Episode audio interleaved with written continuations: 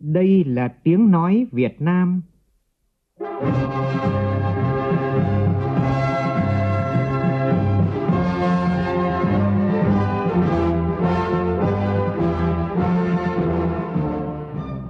là tiếng nói Việt Nam, phát thanh từ Hà Nội, thủ đô nước Cộng hòa xã hội chủ nghĩa Việt Nam.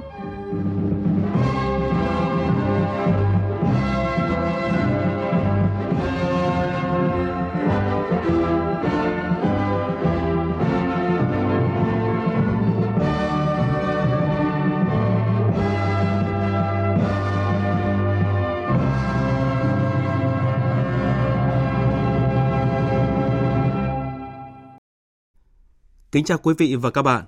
Mời quý vị và các bạn nghe chương trình Thời sự trưa của Đài Tiếng Nói Việt Nam với những nội dung chính sau đây.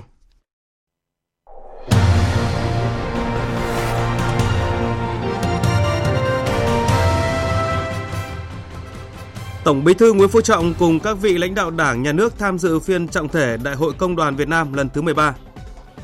Thủ tướng Phạm Minh Chính gặp song phương lãnh đạo các nước và tổ chức quốc tế nhân dịp tham dự hội nghị lần thứ 28 các bên tham gia Công ước khung của Liên Hợp Quốc về biến đổi khí hậu COP28. Tại hội nghị COP28, các nhà lãnh đạo thế giới kêu gọi hành động khẩn cấp và tăng cường hợp tác toàn cầu nhằm đạt được các mục tiêu về khí hậu. Thành phố Đà Nẵng hội đủ các điều kiện trở thành trung tâm phát triển vi mạch bán dẫn của thế giới.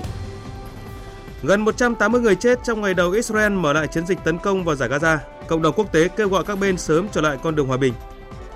Cũng trong chương trình, chúng tôi phát bài đầu trong loạt phóng sự nghị quyết nấu ăn bán chú, nâng bước học sinh vùng khó ở Sơn La đến trường.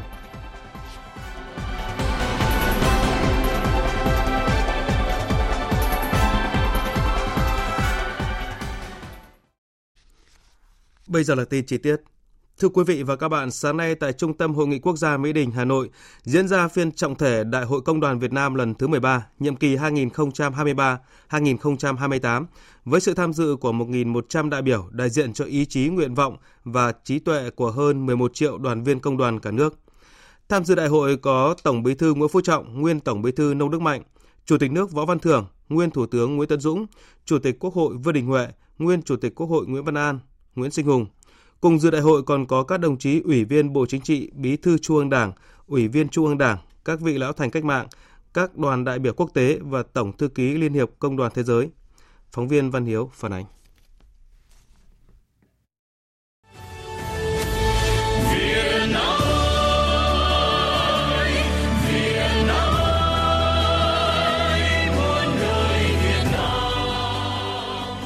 Mở đầu chương trình, các đồng chí lãnh đạo Đảng, Nhà nước và toàn thể đại hội đã thưởng thức chương trình nghệ thuật đặc biệt với chủ đề Sứ mệnh tiên phong. Đợi 13 Công đoàn Việt Nam diễn ra từ ngày 1 đến ngày 3 tháng 12 có nhiệm vụ đánh giá khách quan, toàn diện việc thực hiện nghị quyết đội Công đoàn Việt Nam lần thứ 12, cụ thể hóa các chủ trương của Đảng về xây dựng giai cấp công nhân và tổ chức công đoàn vững mạnh, kiểm điểm vai trò lãnh đạo của Ban chấp hành, Đoàn Chủ tịch Tổng Liên đoàn Lao động Việt Nam khóa 12, xác định mục tiêu, phương hướng, nhiệm vụ, phong trào công nhân viên chức, lao động và hoạt động công đoàn 5 năm tới, sửa đổi, bổ sung điều lệ công đoàn. Thay mặt lãnh đạo Đảng, Nhà nước, phát biểu chỉ đạo tại đại hội, Tổng Bí thư Nguyễn Phú Trọng khẳng định, trải qua hơn 94 năm xây dựng, hoạt động, trưởng thành và phát triển, chúng ta có quyền tự hào dưới sự lãnh đạo của Đảng, Công đoàn Việt Nam đã không ngừng lớn mạnh, tuyệt đối trung thành với Đảng và giai cấp, có những đóng góp xứng đáng vào thắng lợi vĩ đại của cách mạng, góp phần quan trọng xây dựng giai cấp công nhân Việt Nam ngày càng lớn mạnh. Với việc không ngừng đổi mới nội dung, phương thức hoạt động, các cấp công đoàn tiếp tục khẳng định vai trò, vị thế vững chắc trong lòng đoàn viên, người lao động, nhất là trong thời điểm người lao động cả nước phải chống chọi với đại dịch COVID-19. Để thực hiện mục tiêu mà nghị quyết đội 13 của Đảng, Tổng Bí thư Nguyễn Phú Trọng yêu cầu công đoàn các cấp cần tích cực phối hợp với nhà nước, các cơ quan, tổ chức trong hệ thống chính trị và người sử dụng lao động để chăm lo, đại diện, bảo vệ quyền, lợi ích chính đáng của người lao động. Trong quá trình tổ chức hoạt động, công đoàn phải phát huy quyền làm chủ người lao động, hướng tới mục tiêu xây dựng quan hệ lao động hài hòa, ổn định và tiến bộ. Quan tâm nghiên cứu tổng kết thực tiễn, phát triển lý luận về giai cấp công nhân và tổ chức công đoàn trong điều kiện kinh tế thị trường định hướng xã hội chủ nghĩa để tổ chức công đoàn các cấp thực sự là hạt nhân tập hợp, đoàn kết giai cấp công nhân và người lao động trong cả nước. Công đoàn phải giúp cho mỗi đoàn viên người lao động nhận thức sâu sắc hơn về Đảng, về chế độ, về giai cấp, về tổ chức công đoàn, về trách nhiệm công dân để không ngừng nỗ lực trong học tập, lao động, công tác, tích cực tham gia các phong trào thi đua để đóng góp cho sự phát triển của từng cơ quan, đơn vị, doanh nghiệp và đất nước. Từ đó, nâng cao thu nhập, đời sống của mình và gia đình. Các hình thức tuyên truyền vận động giáo dục cần đa dạng quan tâm ứng dụng công nghệ thông tin đi đôi với các phương thức hình thức truyền thống nhất là đi sâu đi sát cùng làm việc sinh hoạt chia sẻ vận động đoàn viên người lao động. Đổi mới hình thức tuyên truyền đưa chủ nghĩa mark lenin tư tưởng Hồ Chí Minh và các chủ trương đường lối của Đảng, chính sách và pháp luật của nhà nước đến với công nhân viên chức, người lao động, nhất là việc kiên trì sáng tạo trong tổ chức học tập và làm theo tư tưởng, đạo đức, phong cách Hồ Chí Minh, cụ thể hóa các tiêu chí cho phù hợp với từng đối tượng đoàn viên, người lao động, xây dựng các mô hình phù hợp, kịp thời phát hiện và biểu dương khen thưởng các điển hình tiên tiến trong việc học tập và làm theo bác. Tổng Bí thư Nguyễn Phú Trọng đề nghị công đoàn các cấp tiếp tục đổi mới mạnh mẽ hơn nữa mô hình tổ chức, nội dung và phương thức hoạt động công đoàn để phù hợp với cơ cấu lao động, loại hình doanh nghiệp, nhu cầu, nguyện vọng của công nhân, người lao động và yêu cầu hội nhập quốc tế. Trước sự xuất hiện những hình thức mới của việc làm, quan hệ việc làm, sự thay đổi về nhu cầu tập hợp, liên kết của người lao động và thiết chế cho phép hình thành tổ chức đại diện người lao động độc lập ngoài công đoàn trong doanh nghiệp. Công đoàn các cấp phải căn cứ vào nhu cầu, nguyện vọng của người lao động để xác định mô hình tổ chức, nội dung, mục tiêu và phương thức hoạt động phù hợp. Xây dựng mô hình tổ chức công đoàn theo hướng mở, linh hoạt và năng động. Quan tâm thí điểm một số mô hình mới để thu hút tập hợp đoàn viên, người lao động. Phương thức hoạt động công đoàn cần linh hoạt, không ngừng sáng tạo, phù hợp với từng đối tượng đoàn viên, từng người lao động, hướng mạnh về cơ sở, nắm chắc cơ sở, kịp thời tháo gỡ khó khăn cho cơ sở, phát huy dân chủ, tăng cường kỷ cương, kỷ luật trong hoạt động của công đoàn. Cần có giải pháp cụ thể để đổi mới phương pháp tác phong công tác của cán bộ công đoàn, nhất là cán bộ chuyên trách và cán bộ công đoàn cơ sở. Coi trọng cải cách hành chính kiên quyết chống quan liêu, bệnh hình thức, triển khai sâu sắc, toàn diện, thực chất các hoạt động công đoàn, tập trung thực hiện các nhiệm vụ cốt lõi, trọng tâm, mang lại lợi ích thiết thực cho người lao động, xây dựng niềm tin, tạo sự gắn kết giữa người lao động với tổ chức công đoàn. Để công đoàn việt nam thực sự là một tổ chức của người lao động do người lao động và vì người lao động. Chương trình thời sự trưa tiếp nối với các tin đáng chú ý khác.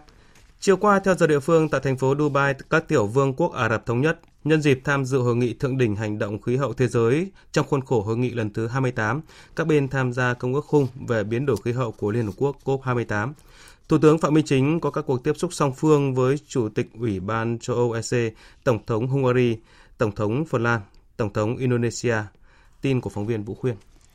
Tại cuộc gặp với Chủ tịch Ủy ban châu Âu EC Ursula von der Leyen, Thủ tướng Phạm Minh Chính khẳng định Việt Nam luôn coi trọng quan hệ đối tác và hợp tác toàn diện Việt Nam Liên minh châu Âu EU và mong muốn EU và các nước thành viên tăng cường hỗ trợ Việt Nam về tài chính, công nghệ, đào tạo nhân lực nhằm ứng phó với biến đổi khí hậu và chuyển đổi năng lượng trong khuôn khổ tuyên bố chính trị về đối tác chuyển đổi năng lượng công bằng. Thủ tướng mong Ủy ban châu Âu EC có tiếng nói tích cực để các nước thành viên EU còn lại sớm phê chuẩn hiệp định bảo hộ đầu tư Việt Nam EU, đề nghị EC xem xét sớm gỡ bỏ thẻ vàng IUU đối với xuất khẩu thủy sản Việt Nam, tính đến quyết tâm và nỗ lực của Việt Nam trong triển khai nghiêm túc các khuyến nghị của EC về phát triển nghề cá bền vững. Chủ tịch EC Ursula von der Leyen khẳng định Việt Nam là đối tác quan trọng của EU và EC, hoan nghênh hợp tác chặt chẽ giữa hai bên, điển hình là việc triển khai tuyên bố chính trị về đối tác chuyển đổi năng lượng công bằng. Tại cuộc gặp với Tổng thống Hungary Katalin Novak, Thủ tướng Phạm Minh Chính đề nghị Hungary thúc đẩy các nước thành viên EU còn lại sớm phê chuẩn hiệp định đầu tư EVIP ờ, IPA và có tiếng nói để Ủy ban châu Âu EC sớm gỡ bỏ thẻ vàng IUU đối với thủy sản Việt Nam, đồng thời tích cực ủng hộ lập trường của ASEAN về Việt và Việt Nam về vấn đề Biển Đông. Tổng thống Hungary nhấn mạnh, Hungary luôn đánh giá cao vai trò, vị thế của Việt Nam nói chung và của cộng đồng người Việt ở Hungary nói riêng. Khẳng định Hungary cam kết duy trì cấp học bổng cho sinh viên Việt Nam học tập, nghiên cứu ở Hungary.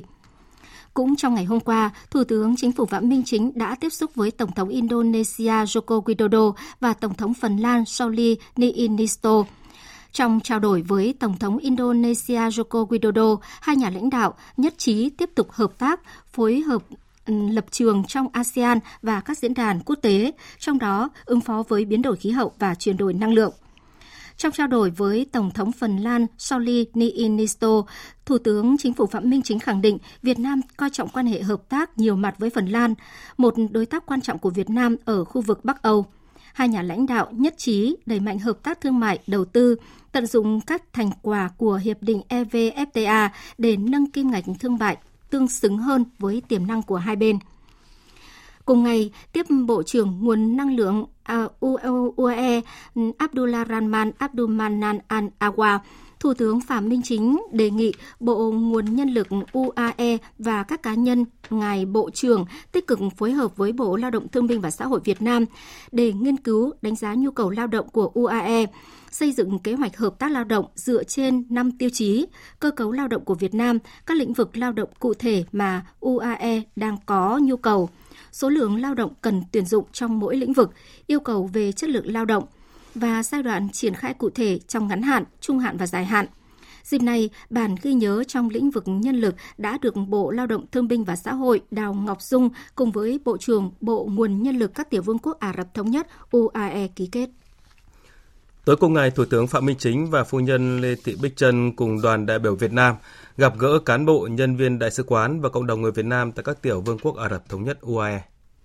Cộng đồng người Việt Nam tại UAE có khoảng 5.000 người, là cộng đồng mới hình thành khoảng 20 năm nay. Bà con nhìn chung đều nỗ lực vươn lên, thực hiện tốt pháp luật và hòa nhập tốt với cộng đồng sở tại, luôn đoàn kết, giúp đỡ lẫn nhau với tinh thần lá lành đùm lá rách và hướng về quê hương đất nước, nhất là trong đại dịch COVID-19.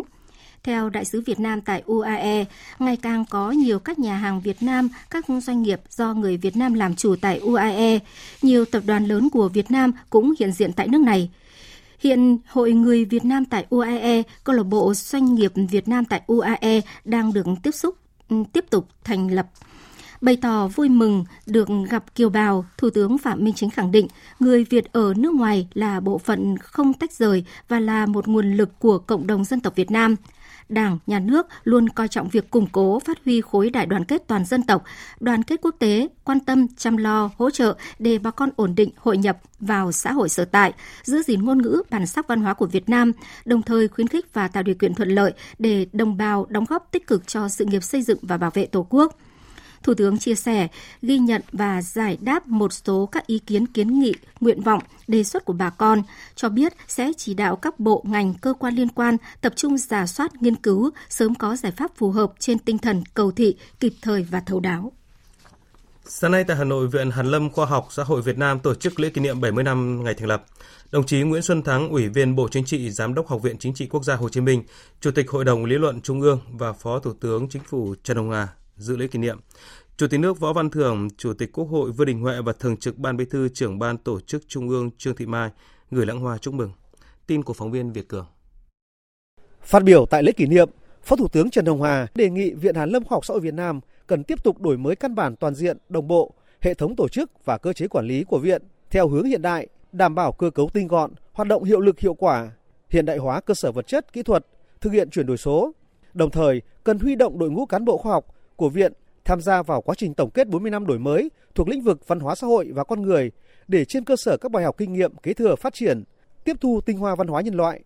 đưa ra những lý luận, chủ trương mới trong văn kiện đại hội lần thứ 14 của Đảng. Muốn vậy, Viện Hàn lâm Khoa học Xã hội Việt Nam cần kiến tạo môi trường làm việc khoa học, tôn trọng tự do học thuật, để đề xuất các cơ chế tài chính đột phá, đánh giá khách quan công bằng để ghi nhận, tôn vinh, tạo cơ hội phát triển cho những cán bộ có năng lực và có nhiều đóng góp và đặc biệt phải thu hút được cái nguồn cán bộ có tài có đức vào đây. Ươm trồng và phát triển các ý tưởng khoa học mới, phát triển hoạt động hợp tác về nghiên cứu khoa học không chỉ với các tổ chức nghiên cứu đào tạo nước ngoài, các thiết chế quốc tế mà còn tăng cường quan hệ hợp tác trong nghiên cứu học với các ban bộ ngành, các doanh nghiệp, các địa phương. viện cần có giải pháp đột phá để tạo chuyển biến căn bản toàn diện công tác đào tạo cán bộ, nghiên cứu khoa học trình độ cao, chuyên gia hàng đầu trong lĩnh vực khoa học xã hội nhân văn cho đất nước. Dịp này, Chủ tịch nước Cộng hòa Dân chủ Nhân dân Lào đã trao tặng huân chương hữu nghị của Chính phủ Cộng hòa Dân chủ Nhân dân Lào cho Viện Hàn Lâm Khoa học Xã hội Việt Nam. Trong hai ngày hôm qua và hôm nay tại thành phố Cần Thơ, Bộ Công Thương phối hợp với Ủy ban Nhân dân thành phố Cần Thơ tổ chức diễn đàn Logistics Việt Nam 2023 với chủ đề Logistics và chuyển đổi số cho đồng bằng sông Cửu Long. Tham dự có ông Trần Tuấn Anh, Ủy viên Bộ Chính trị, trưởng Ban Kinh tế Trung ương, cùng lãnh đạo các bộ ngành Trung ương, các tỉnh, thành phố, khu vực đồng bằng sông Cửu Long và đại diện 300 doanh nghiệp khắp cả nước. Phóng viên Hồng Phương, thường trú khu vực đồng bằng sông Cửu Long đưa tin. Ngành Logistics Việt Nam trong thời gian qua đã có những bước phát triển mạnh mẽ, đóng góp quan trọng vào tăng trưởng kinh tế và giải quyết việc làm. Doanh nghiệp trong ngành logistics ngày càng tăng lượng và mở rộng về số quy mô. Đến cuối năm 2021, có gần 35.000 doanh nghiệp với tổng số hơn 563.350 lao động đang làm việc, thu hút FDI trong lĩnh vực logistics tăng mạnh. Giai đoạn 2015-2019 có 365 dự án, giai đoạn 2020-2022 có 203 dự án. Năm 2023, theo xếp hạng của Ngân hàng Thế giới, chỉ số hiệu quả logistics LPI của Việt Nam ở vị trí 43 trên 139 nền kinh tế được xếp hạng. Việt Nam cũng lọt top 10 thị trường logistics mới nổi trên thế giới với tỷ lệ tăng trưởng kép hàng năm giai đoạn 2022-2027 của thị trường logistics được dự báo đạt mức 5,5%. Đây là kết quả đáng khích lệ trong bối cảnh thương mại toàn cầu và trong nước gặp nhiều khó khăn do những bất ổn về kinh tế chính trị trên phạm vi toàn cầu. Riêng vùng đồng bằng sông Cửu Long đóng góp khoảng 50% sản lượng lúa, 95% lượng gạo xuất khẩu, 65% sản lượng nuôi trồng thủy sản, 60% 80% sản lượng thủy sản cá xuất khẩu và 70% các loại trái cây cả nước. Tiềm năng và nhu cầu đối với dịch vụ logistics là rất lớn, nhưng hiện nay hạ tầng và năng lực của ngành dịch vụ logistics tại khu vực còn nhiều hạn chế, chưa đóng góp được nhiều cho sự phát triển kinh tế xã hội của vùng. Phát biểu khai mạc diễn đàn, bà Phan Thị Thắng, Thứ trưởng Bộ Công Thương cho biết, diễn đàn là không gian mở để các bộ ngành cùng doanh nghiệp tìm ra những định hướng, giải pháp nhằm tháo gỡ khó khăn, tận dụng tối ưu những lợi ích mà chuyển đổi số mang lại, giúp nâng cao năng lực cạnh tranh ngành dịch vụ logistics Việt Nam, đóng góp cho sự phát triển kinh tế xã hội cả nước nói chung và vùng đồng bằng sông Cửu Long nói riêng. Bên cạnh các vấn đề lớn, vĩ mô được thảo luận trong phiên toàn thể, Bộ Công Thương tổ chức phiên chuyên đề về đẩy mạnh ứng dụng công nghệ trong logistics, tạo đột phá cho logistics đồng bằng sông Cửu Long nhằm tạo cơ hội để các đại biểu thảo luận, chia sẻ chi tiết hơn về các ý, ý tưởng, sáng kiến, kinh nghiệm hay, giải pháp và công nghệ mới giúp giảm chi phí, tối ưu hóa hoạt động logistics, đẩy mạnh quá trình chuyển đổi số tại doanh nghiệp. Sáng nay tại Hà Nội, Liên hiệp các tổ chức hữu nghị Việt Nam phối hợp với Đại sứ quán Hoa Kỳ tại Việt Nam tổ chức hội thảo nhìn lại 10 năm quan hệ đối tác toàn diện và triển khai quan hệ đối tác chiến lược toàn diện Việt Nam Hoa Kỳ vì hòa bình, hợp tác và phát triển bền vững. Tham dự hội thảo về phía Việt Nam có ông Phan Anh Sơn, Chủ tịch Liên hiệp các tổ chức hữu nghị Việt Nam, về phía Hoa Kỳ có ông Mark Knapper, Đại sứ Hoa Kỳ tại Việt Nam. Phóng viên Phương Hoa và Hồ Điệp đưa tin. Điểm lại một số thành tiệu trong quan hệ hai nước Việt Nam Hoa Kỳ, Chủ tịch Liên hiệp các tổ chức hữu nghị Việt Nam Phan Anh Sơn cho biết, sau gần 30 năm bình thường hóa quan hệ, thiết lập quan hệ ngoại giao và 10 năm xác lập quan hệ đối tác toàn diện, hai nước Việt Nam Hoa Kỳ đã chứng kiến nhiều bước tiến quan trọng trên tất cả các lĩnh vực. Về chính trị ngoại giao, đã có nhiều chuyến thăm cấp cao được thực hiện, mỗi chuyến thăm đều đánh dấu những bước tiến mới, mở ra những giai đoạn hợp tác mới trong quan hệ song phương. Về kinh tế thương mại, kim ngạch thương mại song phương Việt Nam Hoa Kỳ năm 2022 đạt 123 tỷ đô la, tăng hơn 270 lần so với thời điểm năm 1995 và hơn 61 tỷ đô la trong 7 tháng đầu năm 2023. Đáng chú ý, ngày 10 tháng 9 năm 2023 tiếp tục đánh dấu một cột mốc quan trọng khi Việt Nam Hoa Kỳ nâng cấp lên quan hệ đối tác chiến lược toàn diện vì hòa bình, hợp tác và phát triển bền vững, mở ra một giai đoạn lịch sử mới trong quan hệ hữu nghị hợp tác Việt Nam Hoa Kỳ. Tại hội thảo, các đại biểu đã nghe các diễn giả chia sẻ về hai nội dung chính, đó là nhìn lại một chặng đường trong quan hệ Việt Nam Hoa Kỳ và tương lai quan hệ đối tác chiến lược toàn diện Việt Nam Hoa Kỳ vì hòa bình, hợp tác và phát triển bền vững. Hội thảo cũng nhằm tìm ra những nhân tố thúc đẩy quan hệ đối tác chiến lược toàn diện Việt Nam Hoa Kỳ vì hòa bình, hợp tác và phát triển bền vững trong thời gian tới. Ngày hội hiến máu trái tim tình nguyện lần thứ 15 hưởng ứng Ngày Quốc tế tình nguyện mùng 5 tháng 12 đã khai mạc sáng nay và kéo dài 2 ngày tại Bảo tàng Hà Nội.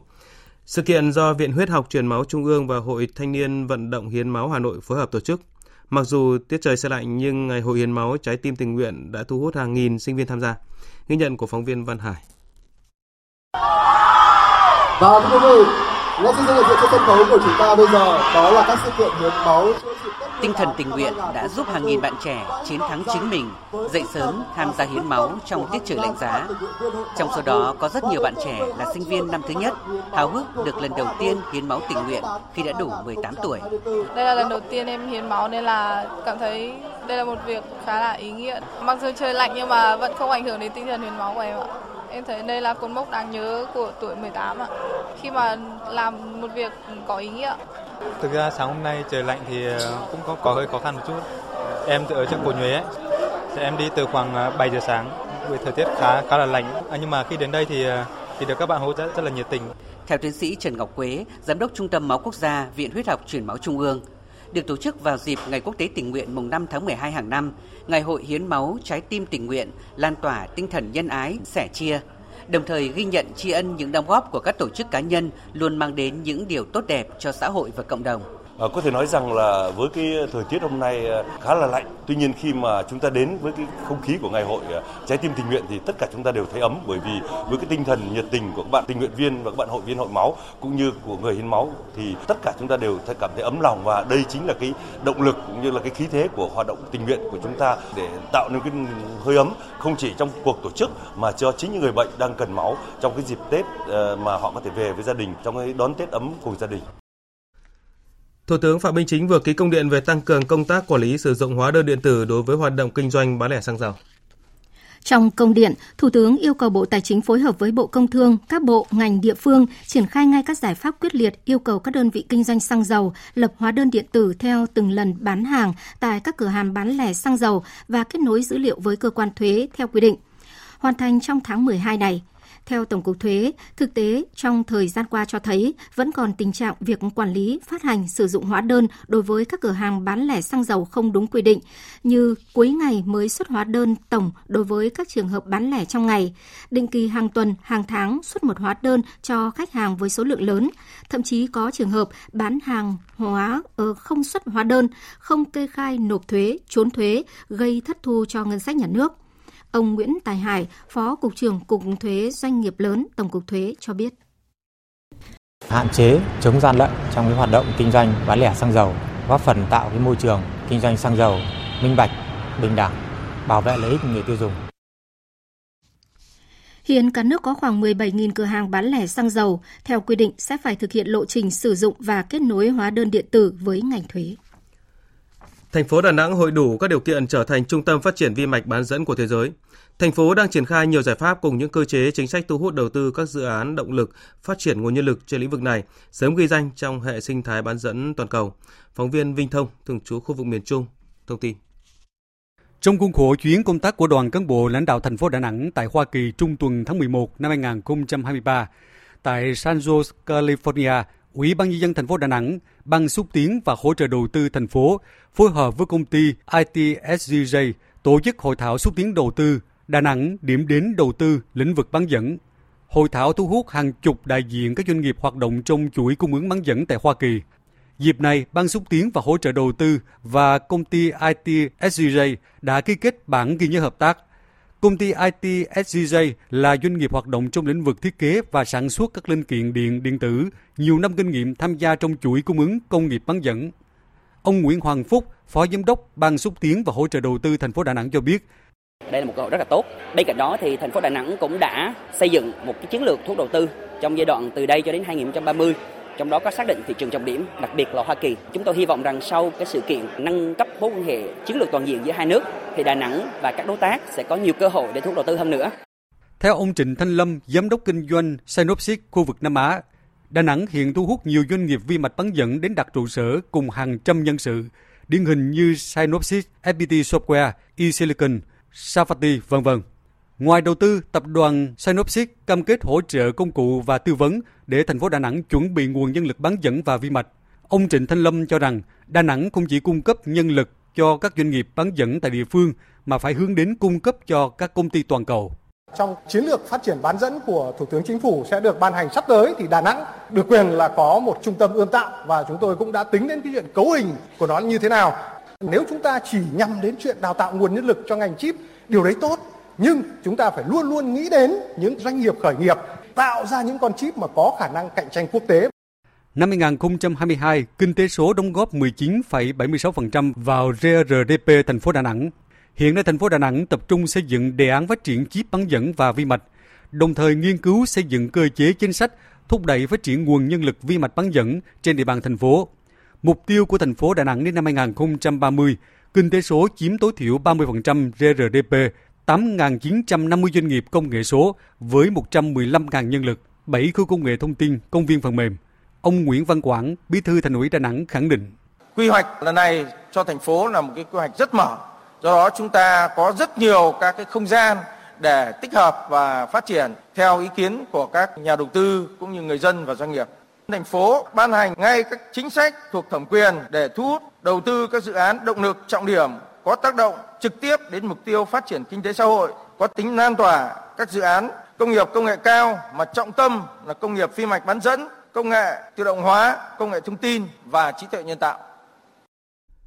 Những ngày này tại một số tỉnh miền Trung xảy ra mưa to, nước sông lên nhanh, nhiều nơi đứng trước nguy cơ xảy ra lũ quét sạt lở đất. Tổng hợp của biên tập viên Đài Tiếng nói Việt Nam. Liên tiếp những ngày qua, trên địa bàn tỉnh Quảng Bình đã xảy ra mưa vừa, mưa to, có nơi mưa rất to. Chủ động ứng phó với diễn biến của thời tiết, mưa lũ, Ban Chỉ huy Phòng chống thiên tai và tìm kiếm cứu nạn kiêm Ban Chỉ huy Phòng thủ dân sự tỉnh Quảng Bình đã yêu cầu các đơn vị, sở ngành địa phương liên quan nghiêm túc thực hiện các văn bản chỉ đạo của Trung ương và tỉnh, kịp thời chỉ đạo, triển khai các phương án ứng phó theo phương châm 4 tại chỗ nhằm bảo vệ tài sản và tính mạng của nhân dân các đơn vị và địa phương có biện pháp chủ động sơ tán người dân, tài sản đến nơi an toàn, dự trữ lương thực, nhu yếu phẩm đề phòng bị chia cắt dài ngày, khuyên cáo người dân không đánh cá, vớt củi vào rừng, ờ, đi qua các ngầm tràn khi mưa lũ xảy ra. Tại tỉnh Thừa Thiên Huế, theo tin của phóng viên Lê Hiếu, từ chiều tối qua đến nay trên địa bàn tỉnh đã có mưa to, lũ trên sông Bồ đang lên và có thể đạt đỉnh trên báo động 3 trong ngày hôm nay. Ông Lê Ngọc Bảo, Chủ tịch Ủy ban Nhân dân huyện Quảng Điền, tỉnh Thừa Thiên Huế cho biết, đến sáng nay, một số nơi thấp trũng ở hạ du sông Bồ thuộc các xã Quảng Phú, Quảng Thọ, huyện Quảng uh, bị bị ngập các vùng thấp trũng do mưa lớn thì các trục đường ta bị ờ, ngập lụt đặc biệt là các khu dân cư vùng trũng và đường giao thông là bị ngập lụt huyện chỉ đạo các xã là tập trung phương án bố tại chỗ. Trong đó đặc biệt là tuyên truyền bà con chuẩn bị sẵn sàng các phương án phản phó huyện chỉ đạo các xã vận động bà con khi nước lên là di dời đến các cái hồ cao ráo. Tiếp theo là một số thông tin thời tiết chi tiết tại các vùng miền trên cả nước. Không khí lạnh tiếp tục dồn sâu xuống khu vực Trung Bộ. Từ ngày hôm nay cho đến mai, ở Quảng Trị và khu vực từ Bình Định đến Khánh Hòa có mưa vừa, mưa to, có nơi mưa rất to và rông, với lượng mưa phổ biến từ 50 đến 90 mm, có nơi trên 120 mm. Trong tâm mưa là khu vực từ Thừa Thiên Huế đến Quảng Ngãi, với lượng mưa phổ biến từ 100 đến 180 mm, có nơi trên 300 mm. Từ đêm mai thì mưa lớn ở các khu vực vừa nêu mới giảm dần.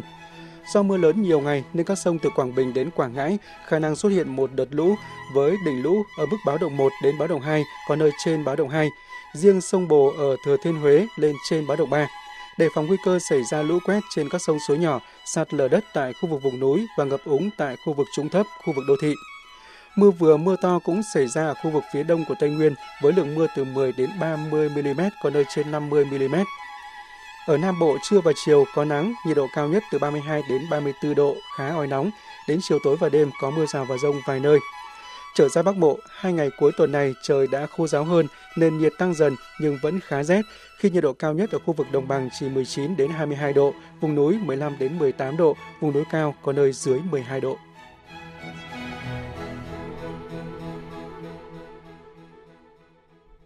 Chuyển sang phần tin quốc tế, Tại hội nghị lần thứ 28, các bên tham gia Công ước khung của Liên Hợp Quốc về biến đổi khí hậu COP28 đang diễn ra tại Dubai, các tiểu vương quốc Ả Rập Thống Nhất. Các nhà lãnh đạo thế giới kêu gọi hành động khẩn cấp và tăng cường hợp tác toàn cầu nhằm đạt được các mục tiêu về khí hậu. Đây cũng là dịp để các nước công bố các thỏa thuận hoặc cam kết hành động nhằm ngăn chặn sự nóng lên của toàn cầu. Biên tập viên Đài tiếng nói Việt Nam tổng hợp thông tin. Các phát biểu đều tập trung vào quy mô và mức độ những mối đe dọa do biến đổi khí hậu cũng như hành động cần thiết để ngăn chặn các thảm họa khí hậu. Tổng thư ký Liên Hợp Quốc Antonio Guterres kêu gọi đẩy nhanh quá trình chuyển đổi sang các nguồn năng lượng tái tạo. Chúng ta không thể cứu một hành tinh đang cháy bằng vòi cứu hỏa nhiên liệu hóa thạch. Giới hạn 1,5 độ chỉ có thể thực hiện được nếu cuối cùng chúng ta ngừng đốt tất cả nhiên liệu hóa thạch. Chúng ta có công nghệ để tránh tình trạng hỗn loạn khí hậu tồi tệ nhất nếu chúng ta hành động ngay bây giờ. Tổng thống Brazil Lula da Silva đã đưa ra mục tiêu tham vọng của Brazil chấm dứt nạn phá rừng từ nay đến năm 2030. Theo nhà lãnh đạo Brazil, việc duy trì các khu rừng nhiệt đới là rất quan trọng để làm chậm biến đổi khí hậu. Ở phía bắc Brazil, khu vực Amazon phải hứng chịu một trong những đợt hạn hán bi thảm nhất trong lịch sử. Ở phía Nam, chúng ta đang phải đối mặt với những cơn bão và cuồng phong gây ra rất nhiều sự tàn phá và chết chóc. Việc không thực hiện các cam kết đã làm sói mòn niềm tin và chủ nghĩa đa phương. Giờ là lúc chúng ta phải thẳng thắn nhìn vào thực tế và xem làm thế nào để đẩy nhanh quá trình khử carbon và hướng tới một nền kinh tế ít phụ thuộc hơn vào nhiên liệu hóa thạch. Ngày họp hôm qua cũng chứng kiến rất nhiều cam kết và tuyên bố về những kế hoạch đầy tham vọng. Các nhà lãnh đạo thế giới đã ký một thỏa thuận an ninh lương thực, trong đó 134 quốc gia sẽ tích hợp hệ thống lương thực và các kế hoạch khí hậu đến năm 2025. Một câu lạc bộ khí hậu gồm 36 quốc gia do Đức và Chile dẫn đầu cũng chính thức ra mắt với mục tiêu tham vọng đảm bảo cân bằng giữa giảm khí thải gây hiệu ứng nhà kính và tăng trưởng công nghiệp. Theo Thủ tướng Đức Olaf Scholz, quá trình chuyển đổi sang nền kinh tế trung hòa carbon sẽ chỉ có thể đạt được nếu thế giới cùng nhau hành động, chứ không phải chống lại nhau. Trong khi đó, Chủ tịch Ủy ban châu Âu Ursula von der Leyen nhấn mạnh, Liên minh châu Âu đang hành động mạnh mẽ về khí hậu. Chúng tôi đã giảm lượng khí thải gây hiệu ứng nhà kính và đang trên đà vượt mục tiêu đến năm 2030. Chúng tôi cũng vừa thông qua luật nhằm giảm đáng kể lượng khí thải metan.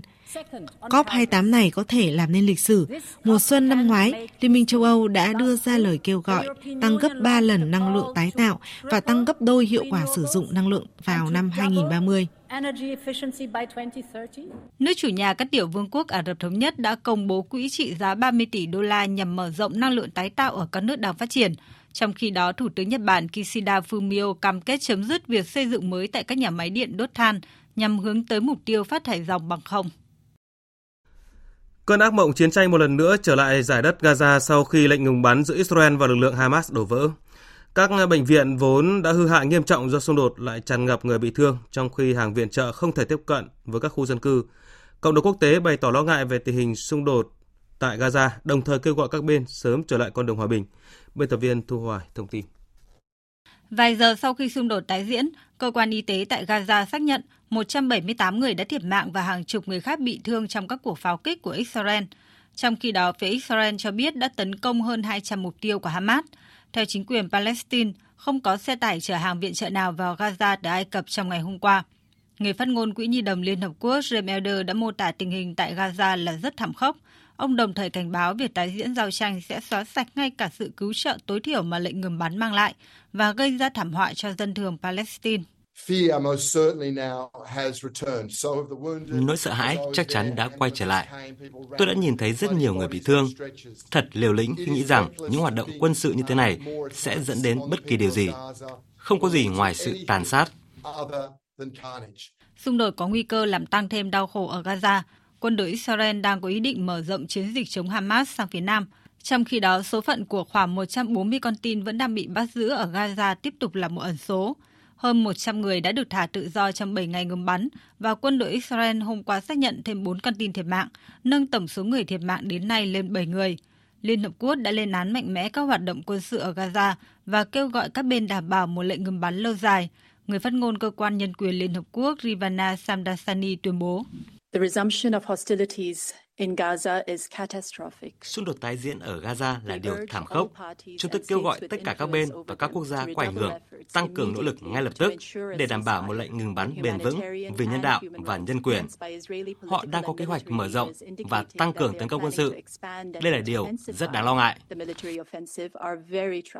Qatar và Ai Cập, hai nước trung gian hòa giải chính cho cuộc xung đột cho biết, đàm phán vẫn đang tiếp tục nhằm đạt được một thỏa thuận khôi phục lệnh ngừng bắn. Ngoại trưởng Mỹ Antony Blinken hôm qua có cuộc gặp với các ngoại trưởng Ả Rập bên lề hội nghị thượng đỉnh lần thứ 28 các bên tham gia Công ước khung của Liên Hợp Quốc về biến đổi khí hậu đang diễn ra ở các tiểu vương quốc Ả Rập Thống Nhất. Tôi đã nói rõ rằng Israel bắt buộc phải đưa ra các biện pháp bảo vệ rõ ràng cho dân thường và duy trì hoạt động hỗ trợ nhân đạo trong tương lai chúng tôi cũng đang sử dụng chính sách ngoại giao của mình để xem xét không chỉ những gì đang xảy ra mà còn cả về tương lai của Gaza và làm thế nào để hướng tới một nền hòa bình lâu dài và an toàn cho người Israel, người Palestine và tất cả mọi người trong khu vực. Quân đội Israel công bố một bản đồ trực tuyến chia giải Gaza thành hàng trăm lô đất được đánh số và yêu cầu người dân xác định vị trí của mình trong trường hợp cuối cùng phải sơ tán. Trong cuộc họp tại California, Mỹ, Bộ trưởng Quốc phòng Mỹ, Anh và Australia nhất trí thúc đẩy hợp tác công nghệ cao trong củng cố năng lực quốc phòng, tập trung vào công nghệ không gian, trí tuệ nhân tạo AI và công nghệ máy tính lượng tử. Cuộc gặp của các bộ trưởng quốc phòng ba nước nằm trong khuôn khổ Hiệp ước Đối tác An ninh tăng cường ba bên Australia, Anh, Mỹ, gọi tắt là AUKUS. Nhân dịp này, Lầu Năm Góc cho biết Bộ Ngoại giao Mỹ thông qua thương vụ tiềm năng liên quan đến hoạt động huấn luyện và cung cấp thiết bị huấn luyện ước tính khoảng 2 tỷ đô la Mỹ cho Australia – theo tuyên bố của Lầu Năm Góc, tập đoàn General Dynamics sẽ là nhà thầu chính trong thương vụ này.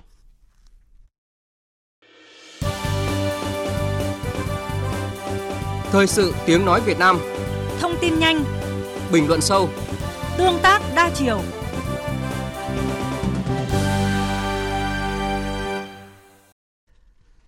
Thưa quý vị và các bạn, việc đến trường học chữ kiếm tìm tri thức của con em ở vùng cao Sơn La trước đây gian truân, vất vả do nhiều gia đình thuộc diện hộ nghèo kinh tế khó khăn. Có những gia đình phải cho con em bỏ học giữa chừng vì nhà xa trường, không thể đưa đón do bận mưu sinh hoặc không có tiền cho con ăn học.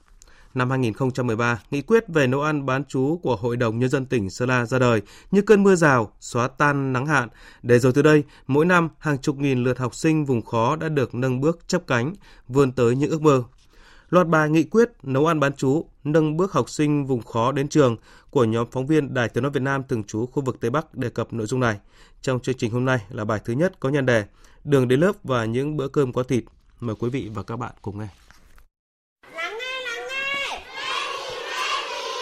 Chúng mình đọc bài thơ trước khi ăn nào. Bữa trưa của các em nhỏ học sinh trường mầm non Bình Minh Co Mạ, huyện Thuận Châu, tỉnh Sơn La, lúc nào cũng rộn ràng díu dít sau buổi học tìm hiểu thế giới xung quanh qua các đồ vật, trẻ lớn thì miệt mài làm quen với mặt chữ. Các em được quây quần bên bàn ăn với suất cơm ấm nóng, thơm nước mùi thịt băm trộn trứng và canh cải cuộn khói. Ai nấy đều vui cười hớn hở. Con tên là Thảo Như Ý, con học lớp nữa. Con đến trường rất vui, ăn cơm ngon, cô giáo dạy múa hát. Con rất thích đi học. Cô Cao Thị Huệ, hiệu trưởng nhà trường cho biết trường hiện có 19 nhóm lớp với 590 học sinh theo học tại 11 điểm trường, bao gồm một điểm trường trung tâm và 10 điểm trường lẻ đóng tại các bản. Trong đó, điểm lẻ xa nhất cách trung tâm 30 km. Trước đây, việc duy trì sĩ số tại các điểm trường rất khó vì là xã vùng cao, người dân Co Mạ đa phần kinh tế khó khăn, nhiều gia đình không có tiền cho con ăn học nên đành cho ở nhà. Tuy nhiên, nhờ các chính sách hỗ trợ của Đảng, Nhà nước, nhất là khi có chính sách hỗ trợ tổ chức nấu ăn bán chú của Hội đồng Nhân dân tỉnh Sơn La, thì tình hình đã cải thiện rất nhiều. Trước đây các cô giáo đi tuyên truyền vận động nhưng mà phụ huynh và không có tiền cho con học và không cho con đến lớp. Từ ngày có chế độ chính sách các con được hỗ trợ các chi phí học tập và bữa ăn trưa thì phụ huynh đã cho con đi học đều hơn và tỷ lệ chuyên cần rất là cao ạ. Năm học này, toàn tỉnh Sơn La có hơn 600 trường học với tổng số 370.000 học sinh. Trong số này, có hơn 400 cơ sở giáo dục có bếp ăn nội trú, bán trú với trên 126.000 học sinh, chiếm 1 phần 3, đa số là học sinh đồng bào dân tộc thiểu số. Tỷ lệ học sinh bỏ học giảm hơn 60% so với khi chưa tổ chức nấu ăn tập trung bán trú. Cơ bản khắc phục tình trạng học sinh bỏ học giữa chừng, đặc biệt là học sinh dân tộc Mông, Khơ Mú, La Ha. Ngược dòng thời gian hơn 10 năm trước khi chưa có chính sách hỗ trợ nấu ăn bán trú của tỉnh, việc ăn ở học tập của con em đồng bào dân tộc thiểu số ở vùng cao Sơn La gian khó trăm bề. Nhà các em thường cách trường 5-7 cây số đường rừng, phải đi bộ. Nếu đi về trong ngày thì phải dậy từ 3-4 giờ sáng, mang theo nắm cơm nguội cùng vài hạt muối đến trường để bữa trưa ăn, chiều học xong lại về. Các em tiểu học, mầm non không thể đi về trong ngày thì hầu hết phải dừng các lều tạm cạnh trường để ăn ở trong tuần. Sau mỗi buổi học, từng nhóm dăm ba em lại trụm đầu nhóm bếp, nấu cơm, mặt mũi lấm lem nhọn nồi.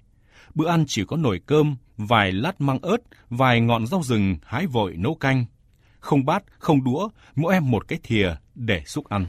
Hồi cấp 1 là mình nhớ là mình không có chính sách gì. Hồi đấy là đường đất đi học vất vả lắm, xong là sáng phải phải dậy sớm đi học. Hồi đấy còn không có trọ để ở cơ, xong là đi đi về về. Lúc đấy cái gọi là đi học đại học đối với bọn mình thì gọi là rất là xa xôi, kiểu không biết đi học đại học là như nào. Trước cháu đi học ăn thì bố mẹ tự lo, giờ là đi làm những cái láng nhỏ cho các cháu ở cơm cháu tự nấu sau này phải bỏ vì nhiều khó khăn Thời chưa có chính sách các cháu đi học thì tự nấu ăn thôi, rau rếch mang từ nhà xuống. Các cháu tự nấu thì hầu như không kiểm tra giám sát được chất lượng vệ sinh an toàn thực phẩm và dinh dưỡng.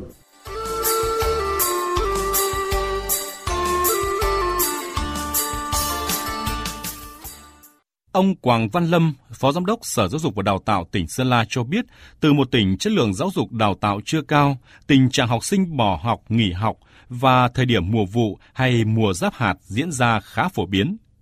Sau 10 năm thực hiện các nghị quyết hỗ trợ tổ chức nấu ăn bán chú của Hội đồng Nhân dân tỉnh, công tác giáo dục ở Sơn La đã có những bước chuyển biến mạnh mẽ.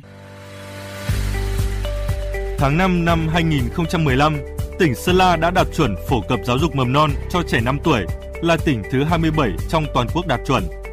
Năm vừa qua là tỉnh thứ 5 trong tổng số 14 tỉnh Trung Du và miền núi phía Bắc đạt chuẩn phổ cập giáo dục trung học cơ sở mức độ 2. Sơn La là tỉnh thứ 45 trong tổng số 63 tỉnh thành đạt chuẩn xóa mù chữ mức độ 2 là mức cao nhất.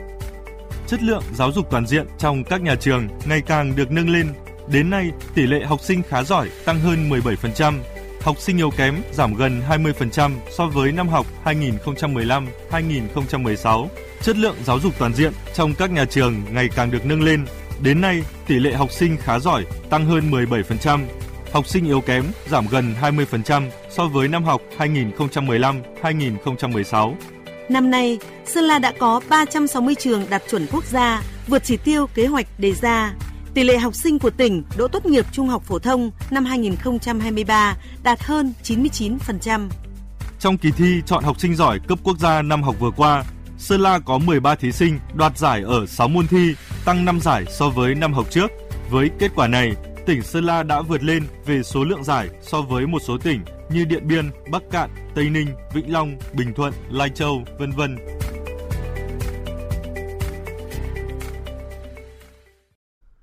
Quý vị và các bạn vừa nghe bài viết phản ánh việc học sinh các dân tộc ở vùng cao, vùng đặc biệt khó khăn của tỉnh Sơn La phấn khởi đến lớp với những bữa ăn đủ đầy. Thực tế cho thấy sức sống của chính sách hỗ trợ nấu ăn bán chú của Hội đồng Nhân dân tỉnh này đã góp phần làm tăng tỷ lệ học sinh ra trường, ra lớp, từng bước nâng cao chất lượng chăm sóc, giáo dục toàn diện, để rồi từ đây những hạt giống đã đang dần nảy mầm khi nhiều em có cơ hội vượt núi, vươn tới những chân trời tươi sáng.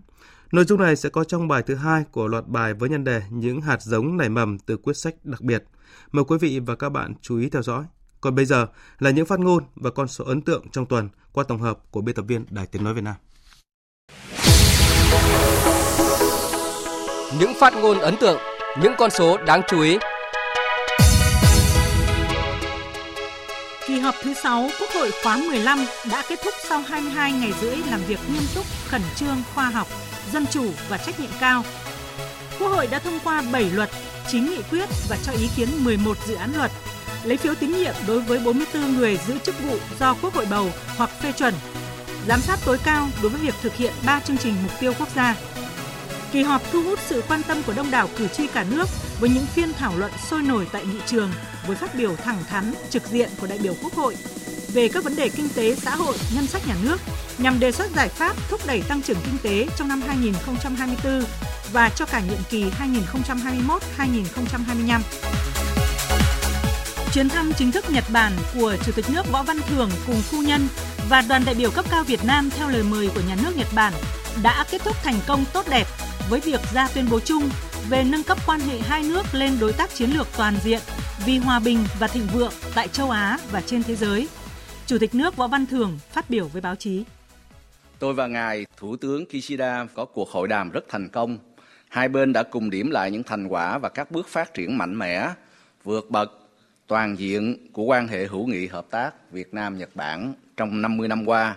Đặc biệt, chúng tôi thống nhất cùng ra tuyên bố chung về nâng cấp quan hệ hai nước lên đối tác chiến lược toàn diện vì hòa bình và thịnh vượng tại châu Á và trên thế giới. Đây là sự kiện quan trọng mở ra chương mới trong quan hệ Việt Nam Nhật Bản, phát triển thực chất, toàn diện, hiệu quả, gắn kết chặt chẽ, đáp ứng lợi ích của hai bên, đóng góp vào hòa bình, ổn định, hợp tác, phát triển ở khu vực và trên thế giới. Tỷ lệ giải ngân vốn đầu tư công trong 11 tháng của năm nay của cả nước ta đạt khoảng 461.000 tỷ đồng, đạt 65,1%, cao hơn 6,77% so với cùng kỳ. Mặc dù tỷ lệ giải ngân vốn đầu tư công cả nước tốt hơn so với năm ngoái, song hiện còn 41 bộ, cơ quan trung ương và 24 địa phương có tỷ lệ giải ngân thấp hơn mức trung bình của cả nước. Thủ tướng Phạm Minh Chính phê bình nghiêm khắc các bộ, cơ quan, địa phương có tỷ lệ giải ngân thấp và chưa phân bổ hết kế hoạch vốn đầu tư công, yêu cầu các cơ quan, địa phương nghiêm túc kiểm điểm, rút kinh nghiệm. Trên cơ sở đó, phải quyết liệt triển khai các giải pháp để cải thiện giải ngân vốn đầu tư công tại cơ quan, địa phương mình nhanh và hiệu quả. Dư địa còn lại của toàn hệ thống để các tổ chức tín dụng mở rộng tăng trưởng tín dụng là rất lớn, khoảng 6,2%, tương đương khoảng 735.000 tỷ đồng để cấp cho nền kinh tế.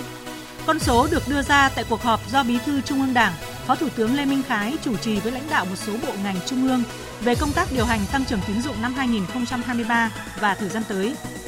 Nhấn mạnh kênh dẫn vốn cho nền kinh tế có ý nghĩa quan trọng đối với nền kinh tế, Phó Thủ tướng đề nghị Ngân hàng Nhà nước tiếp tục triển khai những giải pháp điều hành chính sách tiền tệ phù hợp để thực hiện được mục tiêu tăng trưởng tín dụng đã đề ra, qua đó giúp nền kinh tế tăng trưởng bền vững. 3 triệu đô la Mỹ là số tiền mà Hà Nội đã chi bằng nguồn xã hội hóa để mua ý tưởng phát triển thủ đô của đơn vị tư vấn nước ngoài. Chủ tịch Ủy ban nhân dân thành phố Hà Nội Trần Sĩ Thanh cho biết như vậy tại cuộc tiếp xúc cử tri các huyện Sóc Sơn và Mê Linh sau kỳ họp thứ 6 Quốc hội khóa 15. Đây là lần đầu tiên việc mua ý tưởng phát triển thủ đô được thông tin rộng rãi. Theo kết quả nghiên cứu bước đầu, các đơn vị đã đưa ra 6 ý tưởng đột phá giúp Hà Nội có thể đạt được mục tiêu trở thành thủ đô kết nối toàn cầu, phát triển hài hòa kinh tế, văn hóa và xã hội vào năm 2045. Đó là văn hóa và di sản, đô thị xanh và bền vững, sức hút đầu tư, kinh tế số, xã hội số, hạ tầng giao thông vận tải hiện đại và môi trường đáng sống. Sẽ có 100 doanh nghiệp tiêu biểu tham gia gian hàng quốc gia Việt Nam trên sàn thương mại điện tử alibaba.com. Trong tuần, Bộ Công Thương công bố chương trình tuyển chọn doanh nghiệp tiêu biểu tham gia gian hàng quốc gia Việt Nam trên alibaba.com. Mục tiêu của chương trình là quảng bá sự đa dạng của các sản phẩm made in Việt Nam, đồng thời nâng cao uy tín của các doanh nghiệp và thương hiệu Việt Nam tăng cường sự nhận thức về sản phẩm chất lượng cao của Việt Nam trên thị trường toàn cầu. Thi tốt nghiệp trung học phổ thông chỉ còn 4 môn. Trong tuần, Bộ Giáo dục và Đào tạo đã chốt phương án thi tốt nghiệp từ năm 2025. Trong đó, hai môn bắt buộc là ngữ văn, toán và hai môn thí sinh tự chọn trong số các môn còn lại được học ở lớp 12. Bộ Giáo dục và Đào tạo khẳng định đây là phương án tối ưu vì giảm áp lực thi cử cho học sinh, nhưng vẫn đánh giá đúng kết quả học tập của người học theo mục tiêu và chuẩn cần đạt theo yêu cầu của chương trình giáo dục phổ thông năm 2018.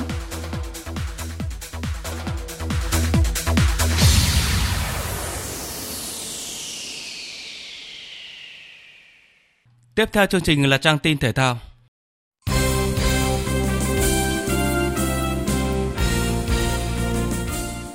Thưa quý vị và các bạn, sau một tháng tạm nghỉ để tập trung đội tuyển quốc gia, V-League mùa này trở lại với các cặp đấu của vòng 4 diễn ra trong các ngày từ mùng 2 đến mùng 4 tháng 12.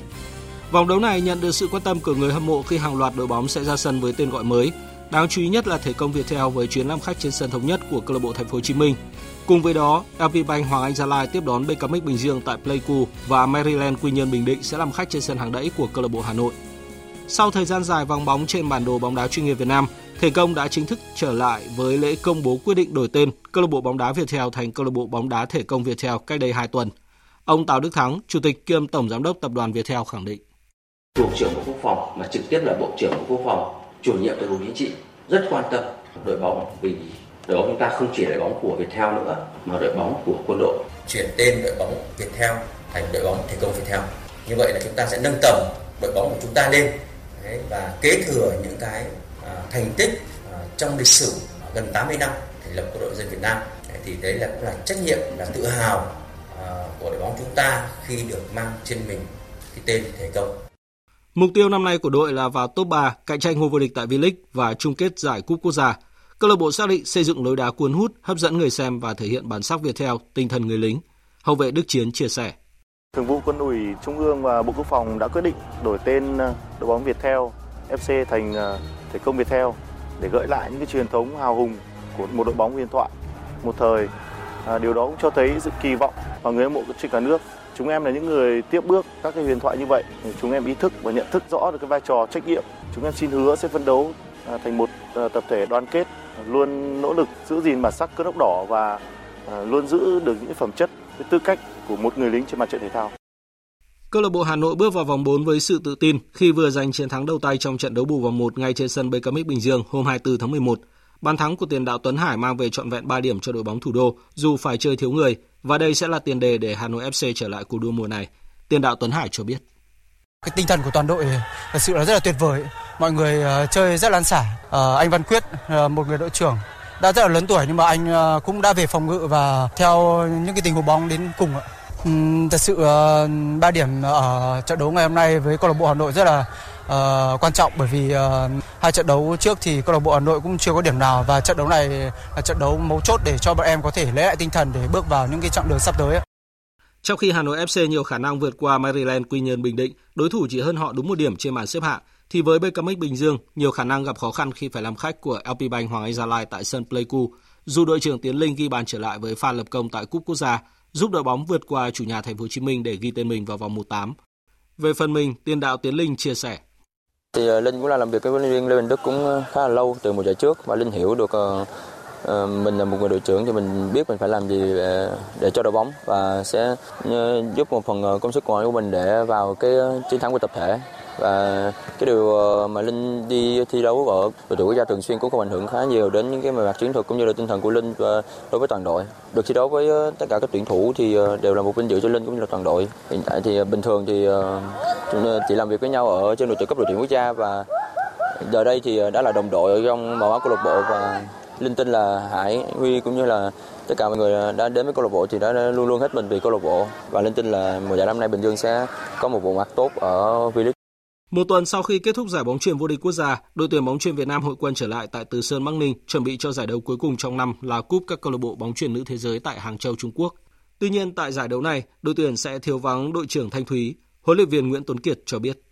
Ngoài cái việc rằng là một mũi tấn công rất là ờ, sắc bén, thứ hai là Thanh Thúy còn là người đội trưởng, đấy là chỗ dựa về tinh thần đối với đội tuyển. Mặc dù rằng là không có Thanh Thúy nhưng các vận động viên của chúng ta cũng đã tập luyện cùng nhau một thời gian rất dài thì hy vọng là sẽ cố gắng làm sao để khỏa lấp được một phần nào đấy và thứ hai là sẽ cố gắng thi đấu với cái tinh thần tốt nhất.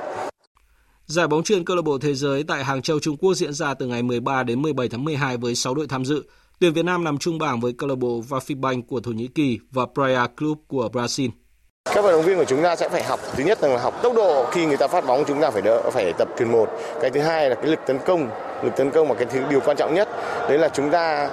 phải phối hợp được và phải có một cái lối chơi. Thì mình chỉ kỳ vọng là các em ý làm sao giống như kiểu chúng ta có thể thấy là cứ đi một ngày thì chúng ta phải học được một cái gì đấy. Tuyển nữ Việt Nam sẽ có 4 trận đấu tập với đội bóng truyền nam Đại học Thể dục Thể thao Bắc Ninh trước khi lên đường sang Hàng Châu Trung Quốc vào ngày 11 tháng 12. Dự báo thời tiết Bản tin dự báo thời tiết chiều và đêm nay, Khu vực Bắc Bộ và Thanh Hóa, Nghệ An có mưa vài nơi, gió Đông Bắc cấp 2, cấp 3, trời rét, vùng núi có nơi rét đậm rét hại, nhiệt độ từ 15 đến 21 độ, vùng núi từ 12 đến 15 độ, vùng núi cao có nơi dưới 12 độ. Khu vực từ Hà Tĩnh đến Thừa Thiên Huế, phía Bắc có mưa, mưa vừa, cục bộ có mưa to, phía Nam có mưa vừa, mưa to, có nơi mưa rất to và rông, gió Bắc đến Tây Bắc cấp 2, cấp 3, vùng ven biển cấp 3, cấp 4, phía Bắc trời rét, phía Nam trời lạnh, nhiệt độ từ 18 đến 23 độ, phía Nam từ 20 đến 27 độ. Khu vực từ Đà Nẵng đến Bình Thuận có mưa vừa, mưa to, có nơi mưa rất to và rông. Riêng Ninh Thuận, Bình Thuận có mưa rào và rông vài nơi, gió Đông Bắc cấp 2, cấp 3, nhiệt độ từ 23 đến 30 độ. Riêng Ninh Thuận, Bình Thuận từ 25 đến 32 độ. Tây Nguyên có mưa rào và rông rải rác, riêng phía đông có mưa rào và rông, cục bộ có mưa to, gió đông bắc cấp 2, cấp 3, nhiệt độ từ 19 đến 29 độ. Khu vực Nam Bộ có mưa rào và rông vài nơi, riêng chiều tối và tối có mưa rào và rông rải rác, gió Đông Bắc cấp 2, cấp 3, nhiệt độ từ 24 đến 34 độ, riêng miền Đông có nơi trên 34 độ. Khu vực Hà Nội có mưa vài nơi, gió Đông Bắc cấp 2, cấp 3, trời rét, nhiệt độ từ 16 đến 21 độ. Tin dự báo thời tiết biển Vịnh Bắc Bộ có mưa rải rác và có nơi có rông. Trong mưa rông có khả năng xảy ra lốc xoáy và gió giật mạnh cấp 7, cấp 8, gió Đông Bắc cấp 5. Khu vực Bắc Biển Đông, vùng biển từ Quảng Trị đến Quảng Ngãi, khu vực quần đảo Hoàng Sa thuộc thành phố Đà Nẵng và vùng biển từ Bình Thuận đến Cà Mau có mưa rào và rông rải rác. Trong mưa rông có khả năng xảy ra lốc xoáy, gió Đông Bắc cấp 6, giật cấp 7, cấp 8, biển động. Khu vực giữa Biển Đông và vùng biển từ Bình Định đến Ninh Thuận có mưa rào và rông rải rác. Trong mưa rông có khả năng xảy ra lốc xoáy, gió Đông Bắc cấp 5. Riêng vùng biển Ninh Thuận có lúc cấp 6, giật cấp 7, cấp 8, biển động. Khu vực Nam Biển Đông, Khu vực quần đảo Trường Sa thuộc tỉnh Khánh Hòa có mưa rào và rông rải rác. Trong mưa rông có khả năng xảy ra lốc xoáy. Gió Đông Bắc cấp 4, cấp 5. Riêng phía Tây có lúc cấp 6, giật cấp 7, cấp 8, biển động. Vùng biển từ Cà Mau đến Kiên Giang và Vịnh Thái Lan có mưa rào và rông rải rác. Trong mưa rông có khả năng xảy ra lốc xoáy và gió giật mạnh cấp 7, gió Đông Bắc đến Đông cấp 4, cấp 5. Vừa rồi là phần tin dự báo thời tiết. Bây giờ chúng tôi tóm lược những tin chính đã phát trong chương trình. Phát biểu chỉ đạo Đại hội Công đoàn Việt Nam lần thứ 13, Tổng Bí thư Nguyễn Phú Trọng yêu cầu công đoàn các cấp cần tích cực phối hợp với nhà nước, các cơ quan tổ chức trong hệ thống chính trị và người sử dụng lao động để chăm lo đại diện bảo vệ quyền, lợi ích chính đáng của người lao động. Trong quá trình tổ chức hoạt động, công đoàn phải phát huy quyền làm chủ của người lao động, hướng tới mục tiêu xây dựng quan hệ lao động hài hòa, ổn định và tiến bộ. Nhân dịp tham dự hội nghị COP28, Thủ tướng Phạm Minh Chính gặp song phương với Chủ tịch Ủy ban châu Âu Tổng thống Hungary, Tổng thống Phần Lan, Tổng thống Indonesia. Lãnh đạo các nước và tổ chức quốc tế đánh giá cao vai trò vị thế của Việt Nam, khẳng định Việt Nam là đối tác quan trọng và cam kết hợp tác chặt chẽ trên tất cả các lĩnh vực, trong đó có chuyển đổi năng lượng trong khuôn khổ tuyên bố chính trị về đối tác chuyển đổi năng lượng công bằng. Ngày hội hiến máu trái tim tình nguyện lần thứ 15 hưởng ứng Ngày Quốc tế tình nguyện mùng 5 tháng 12 khai mạc sáng nay và kéo dài 2 ngày tại Bảo tàng Hà Nội, chuẩn bị lượng máu dự trữ cho dịp cuối năm và Tết Dương lịch. Chỉ vài giờ sau khi xung đột tái diễn, cơ quan y tế tại Gaza xác nhận 178 người đã thiệt mạng và hàng chục người khác bị thương trong các cuộc pháo kích của Israel. Cộng đồng quốc tế bày tỏ lo ngại về tình hình xung đột tại Gaza, đồng thời kêu gọi các bên sớm trở lại con đường hòa bình. Phần tóm lược những tin chính vừa phát cũng đã kết thúc chương trình Thời sự trưa của Đài Tiếng Nói Việt Nam. Chương trình do các biên tập viên Hằng Nga, Thanh Trường, Lan Anh biên soạn thực hiện với sự tham gia của kỹ thuật viên Uông Biên. Chịu trách nhiệm nội dung Hoàng Trung Dũng.